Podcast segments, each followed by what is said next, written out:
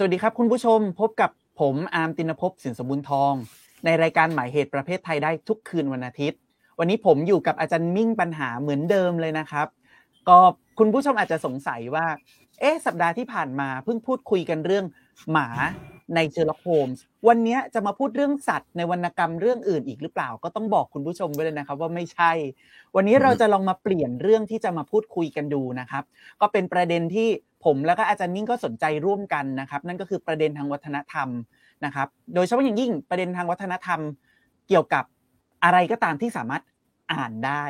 คำว่าอ่านได้นะครับอาจารย์นิ่งมันไม่ได้มีเฉพาะวรรณกรรมถูกต้องไหมครับ ใช่ใช่อันนี้อันนี้เป็นความคนเข้าใจผิดกันมากว่าว่ามันทำแค่วรรณกรรมแล้วมันจะเป็นได้ได้อะไรอะไรเงี้ยมันมัน วรรณกรรมมันเป็นคำที่ดูเหมือนแคบเนาะแต่ว่าทักษะการอ่านมันอ่านได้ทุกอย่างเนาะจะเป็นโฆษณาเป็นหนังหรือเป็นการ์ตูนหรือเลยไปถึงพิพิธภัณฑ์ก็อ่านได้นะแต่ว่าจะชวนมาดูพิพิธบางลำพูนะฮะเอ่อซึ่งมีบทความบทความหนึ่งเนี่ยเขียนไว้นะฮะของคุณเอ่อของเอ่อของในวารสารมนุษยวิทยานะคะ ฉบับปีปีที่ 4 ฉบับที่2เนาะ ชื่อบทความพิพิธบางลำพูกับแฟนตาซีชาตินิยมนะคะการสร้างการรับรู้และอารมณ์ความรู้สึกนะคะของคุณธนวัฒน์ปัญญานันนะคะ และคุณนฤมลธีรวัตรนะคะน่าสนใจมากนะคะ เพราะว่าเป็นพิพิธภัณฑ์ที่ที่ค่อนข้างใหม่เนาะแต่ว่าเหมือนกับบทความนี้เนี่ยชวนเราไปดูว่าเอ๊ะบทพิพิธภัณฑ์เนี้ยมันยังนำเสนอไอเดียเดิมๆเกี่ยวกับประเทศเราอยู่หรือเปล่านะคะจันอามก็ มีมีความเห็นแบบนี้นะครับบทความนี้มันน่าสนใจยังไง มันเล่าเรื่องยังไงบ้าง ก็เดี๋ยวเบื้องต้นอาจจะเล่าให้คุณผู้ชมได้เห็นภาพก่อนนะครับว่าโดยรวมเนี่ยบทความเนี่ยต้องการจะนำเสนอว่า ภายใต้บรรยากาศของพิพิธภัณฑ์ที่นำเสนอประวัติศาสตร์ท้องถิ่นในย่านบางลำพูเนี่ยดูเหมือนว่าจริง ๆ แล้วมันได้เลือกสรรมาแล้วอะครับว่าจะนำเสนอประวัติศาสตร์ชุดไหน และจะปกปิดหรือละทิ้ง ประวัติศาสตร์หรือเรื่องเล่าชุดไหนไปบ้างนะครับซึ่ง main argument ของบทความชิ้นนี้ก็อย่างชื่อเรื่องที่อาจารย์มิ่งได้กล่าวไปเมื่อครู่เลยนะครับว่าพิพิธบางลำพูเนี่ยมันพยายามจะใช้บรรยากาศใช้เทคนิคเทคโนโลยีต่างๆนะครับในการสร้างอารมณ์ความรู้สึกให้รู้สึกผูกพันกับความเป็นชาติ เห็นความเชื่อมโยงระหว่างชุมชนบางลำพูในฐานะองค์ประกอบหนึ่งหรือส่วนหนึ่ง ในกระบวนการสร้างความเป็นชาติไทยในในอดีตจนถึงปัจจุบันอะไรเงี้ยครับอาจารย์ ซึ่งอันนี้ก็เป็นเป็นภาพรวมเนาะซึ่งผู้เขียนนะเขาก็พยายามจะพยายามจะแซมๆอยู่ตลอดว่า แต่การนำเสนอภาพแทนเหล่านั้นน่ะ มันเป็นการนำเสนอทั้งภาพแทนและเรื่องเล่าที่เลือกมาเฉพาะบางอันแต่ละทิ้ง เรื่องเล่าบางชุดไปด้วยในเวลาเดียวกัน นะครับทำให้เราอะในฐานะคนปัจจุบันเนี่ยจดจำประวัติศาสตร์ของชุมชนบางลำพู ในแง่ที่เป็นแฟนตาซีแบบโนสตาจิกมาก ๆ แล้วก็ไม่ได้ยึดโยงอยู่กับแฟนตาซีในชุดอื่นอะครับ อืมหอยหาเนาะหอยหาอดีตอันสวยงามนะคะ คือคือบทความเนี้ยเขา เขาน่าสนใจตรงที่ว่าเขาทำให้เราเห็นนะว่าพิพิธภัณฑ์เนี่ยมันมันอ่านได้มันเป็นเรื่องราว มันมีมันมีคนนำเรื่องนะคะโดยเฉพาะในกรณีของพิพิธบางลำพูเนี่ยที่เขาบอกว่าเอ่อพอไปถึงจุดจุดที่พูดเรื่องประวัติศาสตร์ท้องถิ่นของบางลำพูเนาะเขาก็จะมีมีเอ่อมีการดึงหนังสือออกมาจากชั้น แล้ว ก็คุณก็จะหลุดเข้าไปในบางลำพูในอดีต มีเรื่องราวต่างๆ ที่ทั้งความหลากหลายของชาติพันธุ์ในชุมชนมีมีกิจการต่างๆ ในสมัยก่อนนะคะ มีเรื่องมหรสพความบันเทิงในในยุคโบราณ ยุคสมัยรัตนโกสินทร์เป็นต้นมาอะไรอย่างเงี้ย ซึ่งซึ่งซึ่งจริงๆก็น่าสนใจ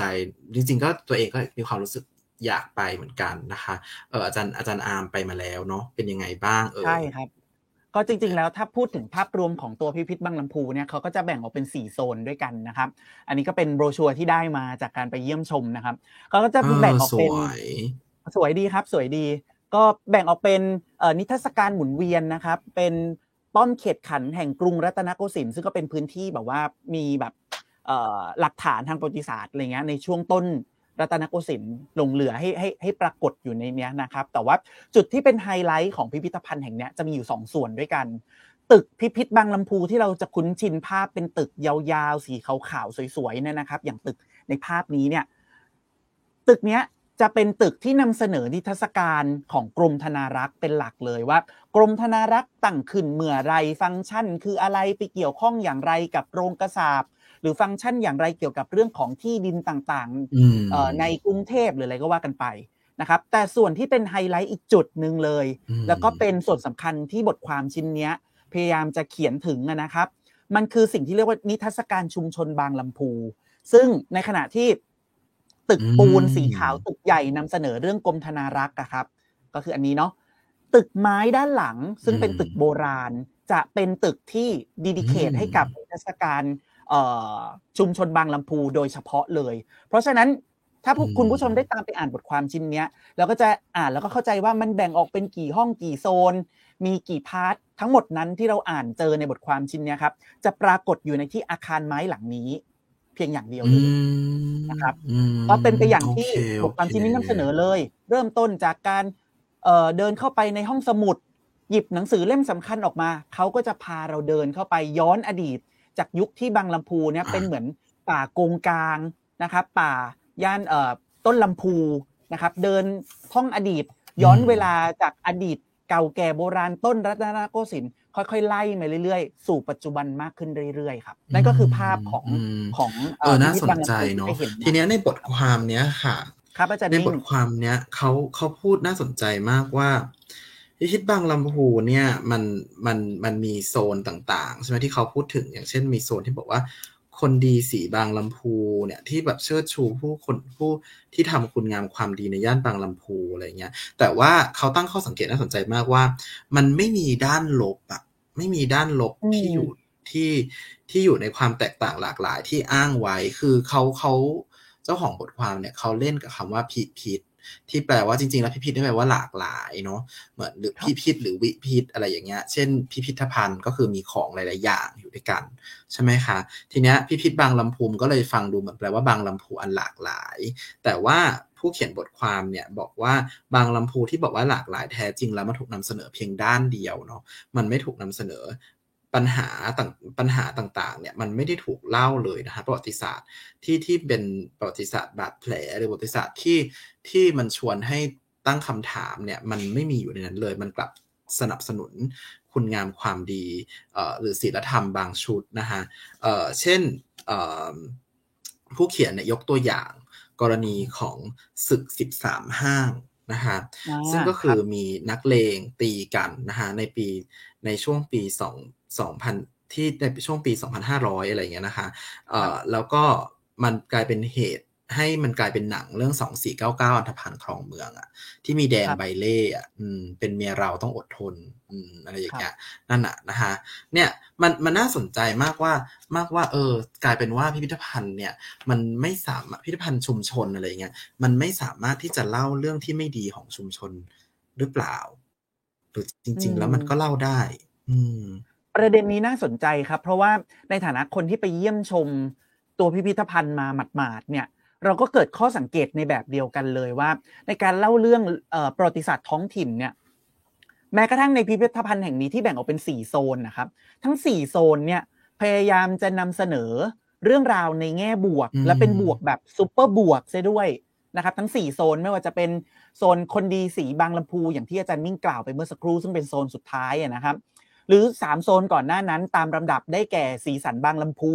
ที่เริ่มเล่าความเป็นมาของชุมชนบางลำพูตั้งแต่ยุคต้นรัตนโกสินทร์อันนั้นก็จะเป็นมีคนแก่เป็นเสียงพากย์แล้วก็เป็นแบบแอนิเมชันเคลื่อนไหว ก็พยายามจะนำเสนอว่าเต็มไปด้วยความหลากหลายทางชาติพันธุ์ แต่ก็ไม่ได้บอกว่ามันมีปัญหาอะไรหรือไอ้คำว่า ภายใต้ความหลากหลายทางชาติพันธุ์นั้นน่ะ มันแปลว่าอะไรเขามีความสัมพันธ์กันอย่างไร ในแต่ละกลุ่มชาติพันธุ์บ้าง ก็ไม่ได้มีการลงรายละเอียดอย่างชัดเจนพอมาส่วนที่สองพระนครเซ็นเตอร์ ซึ่งเป็น part ที่เล่าวิถีชีวิตของผู้คนในย่านนั้นในช่วงที่แบบว่า บางลำพูอะมันมีมหรสพต่างๆ มากขึ้นอะไรเงี้ยก็พยายามจะเชิดชูมหรสพต่างๆ ในฐานะที่เป็นสิ่งดีสิ่งจรรโลงใจ สิ่งที่น่ายกย่องในฐานะ การสร้างภาพจำอันแสนสุขสันต์อันแสนอันแสนหวานแหววในชุมชนแห่งนี้อย่างเงี้ยครับหรือแม้กระทั่ง part ที่สามย่ำตรอกบอกเรื่องเก่าที่เล่าของดีเจ็ดอย่างเจ็ดชุมชนในย่านบางในย่านบางลำพูอะครับ ก็จะเป็นเหมือนเหมือนลักษณะของการนำเสนอ การยกย่องเชิดชู คนดี แต่ไม่ใช่คนดีที่เป็นคนที่เป็นชื่อเสียงอะเป็นคนดีที่เป็นแบบตัวเล็กตัวน้อยอะครับ เป็นคนที่มีผลงานเฉพาะเจาะจงอืมน่าจดจำในชุมชน เพราะว่าเขาเท่านั้นที่จะประดิษฐ์สิ่งนี้หรือทำสิ่งนี้จนเป็นอาชีพจากรุ่นสู่รุ่น แต่กับพาร์ทที่สี่คนดีสีบางลำพูเนี่ยก็จะเอาคนที่มีชื่อเสียงหรือบุคคลสำคัญในประวัติศาสตร์ชาติกระแสหลัก มายกย่องเชิดชูว่าเนี่ยเขาคือคนบางลำพูดีใจจังเลยที่เขาเป็นส่วนหนึ่งของชุมชนเราอย่างเงี้ยครับ เพราะฉะนั้นอย่างที่อาจารย์นิ่งพูดมาถูกต้องเลยครับว่า สุดท้ายแล้วสิ่งที่เราจะได้เห็นจะได้รับชมในพิพิธบางลำพูเนี่ยก็อาจจะเป็นเพียงการนำเสนอแฟนตาซีด้านบวกแบบซูเปอร์บวกเพียงอย่างเดียวครับ อืมนั่นสิคะเดี๋ยวเราลองมาคิดกันดูเนาะเพราะว่าจริง ๆ แล้วว่ามัน มันเราไปพิพิธภัณฑ์มาหลาย ๆ ที่อะมันมันก็มันก็มีมีประเด็นที่ว่าแต่ละเมืองเขาก็มีคอน FLICT ของเขานะฮะแต่ละอืมเมืองที่ที่เคยไปมาเนาะที่อังกฤษอะไรเงี้ยเนาะเอ่อแต่ว่าเขาสุดท้ายเขาก็จะมีหาทางอาจจะอาจจะคล้ายๆกับที่พี่บางลำพูที่อาจจะไม่พูดถึงเลย หรืออาจจะหาวิธีการอธิบายเนาะว่าว่าจริง ๆ แล้วเนี่ยเราเราจะแก้ปัญหา ที่เออเราได้เราได้แก้ปัญหาความขัดแย้งนี้แล้วหรือยังหรืออะไรอย่างเงี้ยอยู่อยู่หลาย ๆ ที่เหมือนกันนะคะ แต่ว่าบทความนี้ก็ชี้ให้เห็นว่าจริง ๆ แล้วเขาอาจจะไม่ได้ไม่ได้ไม่ได้พูดไม่อยากจะพูดถึงความขัดแย้งที่มันเกิดขึ้นในชุมชนเขาอะอืมครับถ้างั้นเดี๋ยวเราพักกันสักครู่แล้วเรากลับมาคุยกันต่อเรื่องนี้ดีไหมครับ อาจารย์ ได้ค่ะ โอเคครับถ้างั้นเดี๋ยวเราพักกันสักครู่ครับ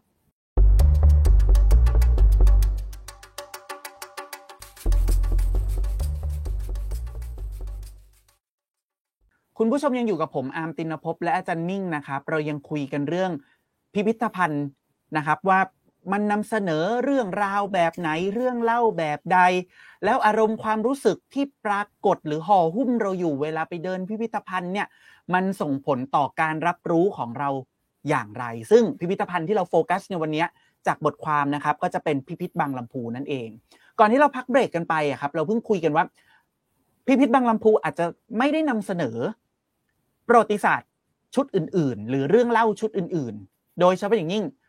ประวัติศาสตร์บาดแผล หรือเรื่องเล่าเรื่องเล่าเกี่ยวกับความขัดแย้งเนี่ยครับอาจารย์มิ่ง ก็เลยอยากจะชวนอาจารย์มิ่งคุยสักนิดนึงนะครับว่า ในฐานะที่อาจารย์มิ่งก็เป็นนักท่องเที่ยวพิพิธภัณฑ์ตัวยงนะครับแล้วยิ่งอยู่ในอังกฤษด้วยแล้วเนี่ยได้มีประสบการณ์ไปพบกับพิพิธภัณฑ์ใด ๆ บ้างไหมที่นำเสนอเรื่องเล่า ในแบบที่ไม่ได้เป็นกระแสหลัก แล้วอาจจะถือได้ว่าเป็นเรื่องเล่าเชิงความขัดแย้งได้ด้วยอะครับ คือที่ที่เคยไปมาเนี่ยนะ มันเมื่อ let's say เมื่อประมาณ 2020 เนาะนี่คือช่วงช่วงน่าจะเป็นช่วงช่วงไม่แน่ใจว่าเป็นก่อนโควิด หรือยังหรืออะไรอย่างเงี้ย แต่ว่ามันมันมีกระแสเรื่อง Black Lives Matter ใช่ไหมคะ มีกระแสเรื่อง Black Lives Matter แล้วก็ กระแสเรื่อง Black Lives Matter เนี่ยมันทำให้กระแสเกี่ยวกับคนผิวดำในอังกฤษเนี่ยหรือเรื่องประวัติศาสตร์การค้าทาสที่มันซ่อนตัวอยู่ทุกหลืบมุมทุกเมืองเนี่ยนะปรากฏตัวขึ้นมากขึ้นนะ มีการเรียกร้อง ถ้าคุณจำข่าวได้ก็คือมีมีพ่อค้าทาสคนหนึ่งที่เป็นคนสร้างเมืองบริสตอลอะ รูปปั้นเขาอะโดนลากลงแม่น้ำไปเลยอะเพราะว่าผู้คนออกมาต่อต้านว่าเธอยังเธอยังเชิดชูคนคนนี้อยู่ทำไม เขาเป็นพ่อค้าทาสอะไรอย่างเงี้ยประเด็นก็คือณตอนนั้นมันทำให้พิพิธภัณฑ์หลาย ๆ ที่นะตื่นตัวมากออกมาแชร์ออกมาเล่าเรื่องราวทั้งนักเคลื่อนไหวทั้งในสกอตแลนด์เอ่ยในอังกฤษเอ่ยเนี่ยออกมาเปลี่ยนออกมาพยายามจะ ปลี่ยนป้ายอะคือไม่ถึงกับเปลี่ยนป้ายในพิพิธภัณฑ์ แต่ว่าเขียนคำอธิบายไว้ข้างอืๆมการจัดแสดงบางชุด หรือไม่ก็จัดนิทรรศการใหม่ไปเลย ว่ามันมีการเอ่อคาทาสเกิดขึ้นจำได้ว่าพิพิธภัณฑ์ที่ตัวเองไปนะ จริง ๆ มันอันนี้คือเกิดขึ้นก่อน Black Lives Matter ด้วย แล้วก็จริงจังมากๆ ก็คือพิพิธภัณฑ์คาทาสที่ลิเวอร์พูล ซึ่งลิเวอร์พูลเนี่ยมันในสมัยก่อนเป็นเมืองที่ใกล้อเมริกามาก ๆเลยใช่ไหมคะฉะนั้นมันเป็นพื้นที่ที่มันมีการนำทาสมาส่งทาสออกอะไรอย่างเงี้ยมีการแลกเปลี่ยนสินค้าเยอะมากๆเพราะฉะนั้นพื้นที่ตรงเนี้ยมันเป็นพื้นที่ที่ที่มันมีประวัติศาสตร์บาดแผลของอังกฤษอยู่อะเพราะฉะนั้นพอคุณเข้าไปอะเขาเหมือนเขาต้องการให้คนอังกฤษได้เรียนเลยว่ามันมันเจ็บปวดทรมานแค่ไหนอาการที่ไปเอาชาติคนชาติไหนมาก็ไม่รู้เห็นซื้อเขาเป็นสินค้า แล้วก็เอาเขา อัดอัดอัดอัดใส่เรือมาแล้วมีมีโซนหนึ่งที่เป็นรูปเรือเลยนะ แล้วก็เหมือนแบบ ถ้าเกิดอืมเข้าไปในนั้นก็คือเขาพยายามจะทำให้เห็นว่ามันทรมานแค่ไหนอะไรเงี้ยโอ้โหมันมันหดหู่มากๆ แล้วมันก็ทำทำได้ดีชัดเจนอะชัดเจนมากๆเลยนะคะ แล้วก็ในช่วงหลังกระแส Black Lives Matter เนี่ยมันก็มีการตื่นตัวมากขึ้นเรื่องของรูปปั้นหนึ่งและเรื่องของพิพิธภัณฑ์สองพิพิธภัณฑ์หลาย ๆ ที่เนี่ยอย่างตอนที่ตัวตอนนั้นคือช่วงที่มันเริ่มปลด ล็อกปลดล็อกล็อกดาวน์ครั้งแรกในอังกฤษเนี่ยดิฉันก็ไปแมนเชสเตอร์นะคะแล้วก็ไปพิพิธภัณฑ์วิทยาศาสตร์นี่แหละ ซึ่งแมนเชสเตอร์เนี่ยเขาก็ขึ้นชื่อเนาะมีอุตสาหกรรมทอพงทอผ้าอะไรของเขาอะค่ะก็ดิฉันก็ไปเดินดูอืมถ่ายลครังบถ่ายรูปอะไรไป แล้วก็มีโซนที่เขาพูดเรื่องอุตสาหกรรมผ้าอย่างเดียวเลย ซึ่งผ้าเหล่านี้มันเอาฝ้ายมาจากทาสในอเมริกาทาสเนี่ยเป็นแรงงานเก็บฝ้ายใช่ไหมเก็บฝ้ายเก็บเก็บเก็บเก็บแล้วก็เอามาผลิต ที่แมนเชสเตอร์ ทีเนี้ยที่โรงงานอะไอตัว เครื่องจักรเครื่องจักรอะไรมันก็ยังอยู่แหละ แต่มันก็พยายามมันก็แปะป้ายข้างๆ ไว้แทบจะหลายอันมากนะข้างๆข้างๆป้ายเอ่อข้างๆป้ายคำอธิบายปกติของเขาบอกว่า ตรงเนี้ยมันมีความเกี่ยวข้องกับการค้าทาสนะฝ้ายเนี่ยมันมาจากทาสนะฮะแล้วก็หรือบางจุดเขาก็อาจจะเขียนอธิบายสั้นๆ ประมาณว่า มันมีความเกี่ยวข้องกับการค้าทาสอยู่ เราจะขอไปค้นคว้าเพิ่มเติม เพื่อจะนำมาชี้แจงให้ผู้เข้าชมพิพิธภัณฑ์ได้รับทราบว่าเรามีเอ่อ เรามีความเกี่ยวข้องกับการค้าทาสมากน้อยแค่ไหน อืมเขาแปะแปะอย่างเงี้ย เต็มไปหมดเลย มันเหมือนทำให้เขารู้สึกตื่นตัวแล้วว่า โอเค คุณต้องยอมรับนะว่าว่าอืมว่าเราคืนนี้เขาเรียกเขาถึงพูดว่าสภาวะหลังอาณานิคมที่เราชอบพูดพูดกันเนี่ยอืมว่ามันเกิดขึ้นกับประเทศที่เคยเป็นอาณานิคมมาก่อนมันไม่ใช่มันเกิดขึ้นกับประเทศที่เป็นที่เป็นเอ่อจักปรระวเทรศรดิที่เป็นอืมจักรวรรดิด้วย เพราะว่ามันต้องมาอืมเรียนรู้ความบาดแผลของมัน คือมันก็เกิดกระแสต่อต้านอย่างรุนแรงแหละว่าแบบ โวกอะไรอย่างเงี้ยพิพิธภัณฑ์พวกนี้มันเกินเหตุไปหรือเปล่า แต่ว่ามันก็ควรจะถูกพูดถึงจริง ๆ แล้วมันก็มีการเปิดพื้นที่ให้คนให้ให้ให้เราเห็นความปัญหาหรือความบาดหมางที่มันเคยเกิดขึ้นมาจริง ๆ แล้วอาร์มล่ะ อาร์มเห็นความบาดหมางอะไรในพิพิธภัณฑ์ที่ตัวเองเคยไปไหมอืมจริง ๆ ถ้าสำรวจเร็วๆนะครับเอ่อพบการนำเสนอบาดแผลที่ นิทรรศนิทรรศการชั่วคราวที่พิพิธภัณฑ์ทัศถานแห่งชาติสิงคโปร์แต่เราก็พบว่าการนำเสนอเรื่องบาดแผลตอนที่สิงคโปร์ถูกยึดครองโดยญี่ปุ่นเนี่ยก็ไม่ได้เป็นไปเพื่อสะท้อนย้อนคิดเรื่องหลักภาวะหลังอาณานิคม หากแต่เป็นการตอกย้ำเรื่องของศักดิ์ศรีความเป็นชาติความสูญเสีย การสร้างเอกภาพของคนในชาติ หลังการได้รับบาดแผลอะไรเงี้ยมันก็ยังคงเป็นการตอกย้ำ ชาติชาตินิยมแบบกระแสหลักอยู่ เพียงแต่ว่าในอดีตเนี่ยไม่ได้กล้ากล่าวถึงประวัติศาสตร์ช่วงนั้นมาก เพราะรู้สึกอับอายเพราะรู้สึกเจ็บปวด แต่ปัจจุบันเนี่ยกล้าพูดถึงความเจ็บปวดความน่าอับอายเหล่านั้น แต่ไม่ได้มองมันในฐานะสิ่งที่ไม่ควรพูดถึงไม่ควรกล่าวถึง แต่พูดถึงซ้ำๆเพื่อตอกย้ำความรู้สึกของการรวมกันเป็นชาติ เป็นแบบนี้มากกว่า ก็ยังไม่ได้ไปถึงภาวะของการเป็นหลังอาณานิคมอย่างที่อย่างที่อาจารย์นิ่งเพิ่งกล่าวไปเมื่อครู่อะครับ ว่ามันเป็นการสะท้อนย้อนคิดไปที่ตัวปัญหาของตัวเอ็มพายเองแต่อย่างใดครับคือคือที่บทความเนี้ยเขายกมาเนี่ยเขาอ้างบทความของอาจารย์ชุติมาอาจารย์ชุติมาประกาศวุฒิสารที่วิเคราะห์ทวิภพและจำได้ว่าตอนนั้นเคยไปฟังอาจารย์สรุปประเด็นเรื่องทวิภพเนี่ยสนใจมากว่า ใช่ประวัติศาสตร์บาดแผลมันมันมันมีอยู่ในในไอเดียเรื่องชาตินิยมนี่แหละ แต่มันมีอยู่โดยที่มันไม่เยียวยาเรา ครับ มันมีอยู่เพื่อจะให้เรารู้สึกเจ็บ ให้เรารู้สึกเจ็บแค้นอ๋อฝรั่งมาทำอย่างนี้กับเราได้ยังไง นึกนึกภาพจากอืมบริบทของทวีภพใช่ไหมฮะหรือกรณีของสิงคโปร์ที่อาจารย์อาร์มบอกก็คือญี่ปุ่นมาทำกับเราแบบนี้ได้ยังไง มันต้องการจะเลี้ยงไอ้บาดแผลของเราเนี่ยต่อไปอืมเลี้ยงไข้เราอะให้เรารู้สึกโมโห ให้เรารู้สึกหืมอยากจะไปเอ่ออยากจะรักชาติขึ้นมาอะไรอย่างเงี้ย เพราะฉะนั้นมันมันไม่เหมือนกับมันมันกลายเป็นว่าเป็นเป็นบาดแผลที่เลี้ยงไว้เพื่อจะสนับสนุนไอเดียเรื่องชาติเนาะมันไม่ได้เป็นบาดแผลที่ที่เราต้องยอมรับอะว่านี่คือสิ่งที่สิ่งที่ไม่ดีนะ เราทำไม่ดีไว้อะไรอย่างเงี้ยแล้วก็คือคือเหมือนจำได้ว่าตอนที่เจ้าเอ่อชื่ออะไรนะ เจ้าชายวิลเลียมกับเคทหรือเปล่าที่เขาไปจาไมกามาเมื่อ น่าจะปีนี้แหละเขาเพิ่งไปมา แล้วก็แบบคนจาไมกาก็แบบ ไม่รอมชอมใด ๆ ก็พูดเลยว่าแบบเอ็มพายมันมันเจ็บปวด มันทำให้ประเทศเขาเจ็บปวดมากๆนะอะไรอย่างเงี้ยอืมเพราะฉะนั้นก็มันมันก็เป็นช่วงเวลาของการยอมรับแหละคือถามว่ามันเป็นผลดีไหมทุกคนยอมรับได้หรือยังมันก็ยังหลอก แต่ว่าแบบมันก็กำลังเกิด movement เนี่ยขึ้นมาในในในอังกฤษนะที่ว่าเราต้องยอมรับนะว่าเราเราทำความรุนแรง กับกับทางโลกใบนี้หรือเราพยายามจะขังเดี่ยวแยกตัวเองออกมาว่าฉันเป็นอังกฤษฉันดีที่สุดอะไรอย่างเงี้ยมันก็ตั้งคำถามกับตัวเองอยู่เหมือนกันครับ ซึ่งเอาท้ายที่สุดแล้วอะครับอาจารย์มิ่งการที่เราทำความเข้าใจเอ่อไอภาวะหลังอาณานิคมนี้ได้หรือเราจะอ่านพิพิธภัณฑ์เป็นแบบอื่นแบบใดก็ตามเนี่ยหรืออย่างที่บทความชิ้นนี้พยายามจะอ่านว่ามันเป็นเรื่องของการสร้างความรู้สึกรักชาติเนี่ย ทั้งหมดทั้งมวลเราสามารถทำความเข้าใจ มันได้ผ่านพิพิธภัณฑ์ในกรณีที่มันมีการนำเสนอพล็อตหรือโครงเรื่องใช่ไหมครับ แล้วก็ในแต่ละในแต่ละช่วงของพล็อตมันก็มีการหยิบใช้ narrative แต่ละชุดมาประกอบกันขึ้นมา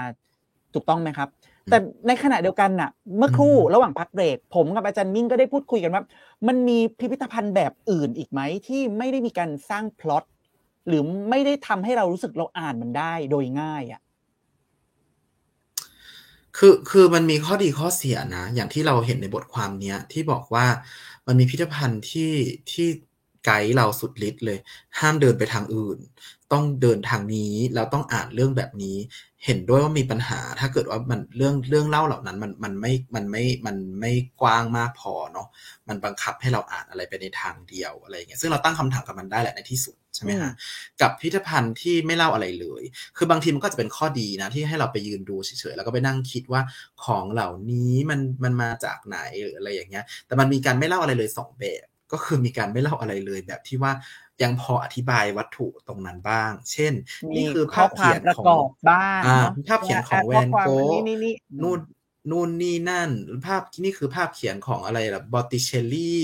วาดขึ้นในสมัยนี้อะไรอย่างเงี้ยแล้วก็ให้เราไปคิดเองว่าที่มันมาเรียงกันตั้งแต่ห้องที่หนึ่งถึงห้องที่เจ็ดเนี่ยมันมันต้องการจะพูดถึงศิลปะแบบไหนอะไรอย่างเงี้ยแต่มันก็จะมีพิพิธภัณฑ์ที่แบบไม่ทำอะไรเลย มีป้ายแปะนิดเดียวว่าอ๋ออันนี้คือ อันนี้คือแก้วน้ำอะไรอย่างเงี้ย หรืออันนี้คือจอกในสมัยจุดๆซึ่งเราแล้วแล้วมันใช้ยังไงเขาโนกไหมคือมันมันมันไม่เล่าอะไรให้เราฟังเลยอะมันกลายว่ามันมีพิพิธภัณฑ์ที่ไม่เล่าอะไรให้เราฟังเลย นอกจากว่าอ๋อ อันนี้คือจอกแล้วก็จบอ๋อ อันนี้คือพาน อะไรอย่างเงี้ย คือคือมันไม่มีทั้งนั้นที่จริงนะประวัติศาสตร์นักโบราณคดีเขาทำงานกันหนักมากเลยนะกับการที่จะมานั่งหาคำตอบ คือโอเคบางอย่างมันจะไม่มีอาจจะบางอย่างมันอาจจะไม่มีคำตอบก็ได้ แต่ว่ามันก็เป็นข้อสันนิษฐานก็ได้ไง คนดูก็ไปนั่งนั่งดูว่าโอเคนักโบราณคดีกอไก่ บอกว่าอันนี้น่าจะเป็นพานขอไข่ว่าอันนี้น่าจะเป็นทาอะไรอย่างเงี้ย เออคือมันนักนักโบราณคดีแต่ละคนก็คงจะพูดไม่เหมือนกันน่ะ แต่ว่า แต่ว่าเราก็ได้รู้มากขึ้นอะพูดง่ายคือว่าถ้าพิพิธภัณฑ์มีแนวทีฟบ้าง มีเรื่องเล่าบ้างมันก็คงจะดี อืม ในฐานะที่เราก็เป็นผู้อ่าน อาจจะอ่านวรรณกรรม อาจจะอ่านโฆษณาอ่านภาพยนตร์หรือแม้กระทั่งอ่านพิพิธภัณฑ์เนี่ยโดยส่วนตัวยังคงเชื่อว่า การที่พอมีอะไรให้เราได้อ่านได้บ้าง ปรากฏอยู่บ้าง มันก็น่าจะดี แล้วก็น่าจะเป็นเป็นประโยชน์ในการจะดึงดูดหรือว่าชักจูงคนที่เขาก็อยากจะอ่านให้เข้ามาอ่านได้มากขึ้น ครับ อืม ใช่ เห็นด้วยค่ะ เล่า เล่าอะไรสักหน่อยก็ได้ แต่ว่าก็มัน มันมีวิธีการเขียนเรื่องที่มันเปิดกว้างไง มันโอเคปัญหาของพิพิธภัณฑ์ลำพูคือมันอาจจะแคบไป มันอาจจะ มันอาจจะทำอะไรที่มันเป็น มีความเป็นชาตินิยมสูงอะไรเงี้ย ถ้าเกิดเราจะเล่าพิพิธภัณฑ์ลำพูใหม่ในแง่ที่ว่าสมมตินะ อันนี้ที่ฉันก็เสนอหน้าสารแนเนาะ หรือชุมชนใด ๆ ก็ตามอะว่าทำยังไงให้เราเห็นว่ามันมีความหลากหลายในชุมชนนั้นๆอยู่อะ ได้ไหมมันหรือมันเคยขัดแย้งกัน แล้วมันแก้ปัญหาความขัดแย้งนั้นได้ไหมมีความพยายามอะไรบ้างหรือยังอะไรเงี้ยก็ก็ทำให้มันเห็นความหลากหลายเห็นความเห็นหลาย ๆ หน้าของชุมชนนั้นๆว่ามีทั้งด้านที่มีปัญหาหรือด้านที่เอ่อผาสุกสนุกสนานอะไรเงี้ยคนจะได้รับรู้ไปด้วยไม่งั้นก็เอ่อมีความรู้สึกทางเดียว มีมองเห็นภาพของชุมชนในด้านเดียว อืมอืมก็หรือหรือถ้าไม่มีเรื่องเล่าก็ก็มองไม่เห็นเลยอะไรเงี้ย ครับก็วันนี้ประเด็นเราก็น่าสนใจมากเลยนะครับ อาจารย์มิ่งก็เสียดายมากเลยที่เวลาเรามีอยู่อย่างจำกัดแล้วก็สั้นเสียเหลือเกินนะครับก็หวังเป็นอย่างยิ่งว่าคุณผู้ชมอะจะฟังคลิปนี้นะครับ แล้วก็เกิดแรงบันดาลใจ อยากจะออกไปตลอนทัวร์ดูพิพิธภัณฑ์ในประเทศหรือในต่างประเทศก็ได้นะครับ แล้วก็ลองอ่านมันโดยวิธีการแบบเดียวกันกับที่ผู้ประพันธ์หรือว่าพันธารักษ์เนี่ยได้สร้างโครงเรื่องเอาไว้ หรือจะลองอ่านในทางอื่น เป็นแนวทางทางเลือก ก็ได้นะครับอืมแล้วก็ถ้ามีประเด็นอะไรที่น่าสนใจเก็บตกมาจากพิพิธภัณฑ์ไหนอยากมาเล่าให้พวกเราฟังหรือร่วมแลกเปลี่ยนกับพวกเราก็สามารถ leave คอมเมนต์เอาไว้ได้ใต้คลิปวิดีโอนี้ในช่อง YouTube หรือเข้าไปคอมเมนต์ร่วมกันนะครับใน Facebook ของประชาไทยก็ได้เช่นกัน แต่ที่สำคัญเลยนะครับ อย่าลืมกดไลค์กดแชร์กด Subscribe ให้กับรายการหมายเหตุประเภทไทย วันนี้ต้องขอบคุณอาจารย์นิ่งมากๆเลยนะครับ ที่มาร่วมอ่านพิพิธภัณฑ์ร่วมกันผ่านพิพิธบางลำพู นะครับ วันนี้ยินดีมากค่ะผมกับอาจารย์นิ่งก็ขอลาคุณผู้ชมไปก่อน พบกันกับรายการหมายเหตุประเภทไทยได้ทุกคืนวันอาทิตย์บ๊ายบายครับ สวัสดีค่ะ